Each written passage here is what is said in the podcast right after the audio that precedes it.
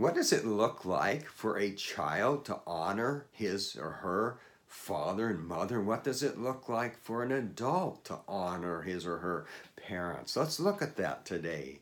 When my mother was dying, she had had a stroke and she was in her late 60s. She was in a coma we had this very difficult decision to make. Do we use extraordinary artificial means to keep her alive? We decided no, and I decided no on that, but it was a difficult decision. But one thing that helped was I did not have any major regrets in my relationship with my mother. My relationship was up to date. If that had not been the case, it would have been much more difficult to make the decision that we did. Welcome to Truth Talk with Ed Skipper, published every Monday and Thursday at 6 a.m. Pacific time, where I take the truth of Scripture and apply it to your daily living. Here is the fifth commandment Exodus 20, verse 12. Honor your father and mother so that you may live long in the land the Lord your God is giving you. So, for children,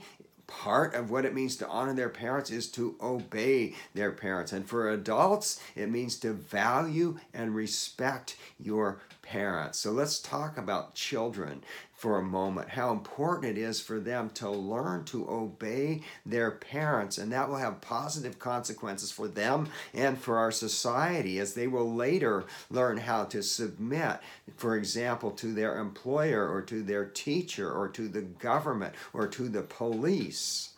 Now, when I was growing up, I was raised Roman Catholic, and we used to go to confession every three weeks. And i still remember what it was like as i knelt down with a curtain between me and the priest. I would say bless me father for i have sinned. It has been three weeks since my last confession and these are my sins. Disobeying my parents and fighting with my brothers and sisters. I almost always said the same thing disobeying my parents was always in there. Now, from the Catholic point of view, that was good news in the sense that that was considered not a mortal sin like murder, but a venial sin, a minor sin. But nonetheless, I continue to confess it time after time, which probably meant I wasn't making a whole lot of progress in obeying my parents. It is important that children be disciplined when they are sassy, when they say no, when they are defiant, and when they even, we had a friend who would physically attack uh, her mother or the boy would attack the mother and there would be no disciplinary consequences. He would call her names and nothing would happen. It's important that children be disciplined. Now, there's an extreme with this. We don't want to set up a culture where the authority has all authority and can't be questioned, but that's for another video. Let's talk about how adults can honor their father and mother. The question comes up what if my father or mother is not worthy of respect or honor. Should I then?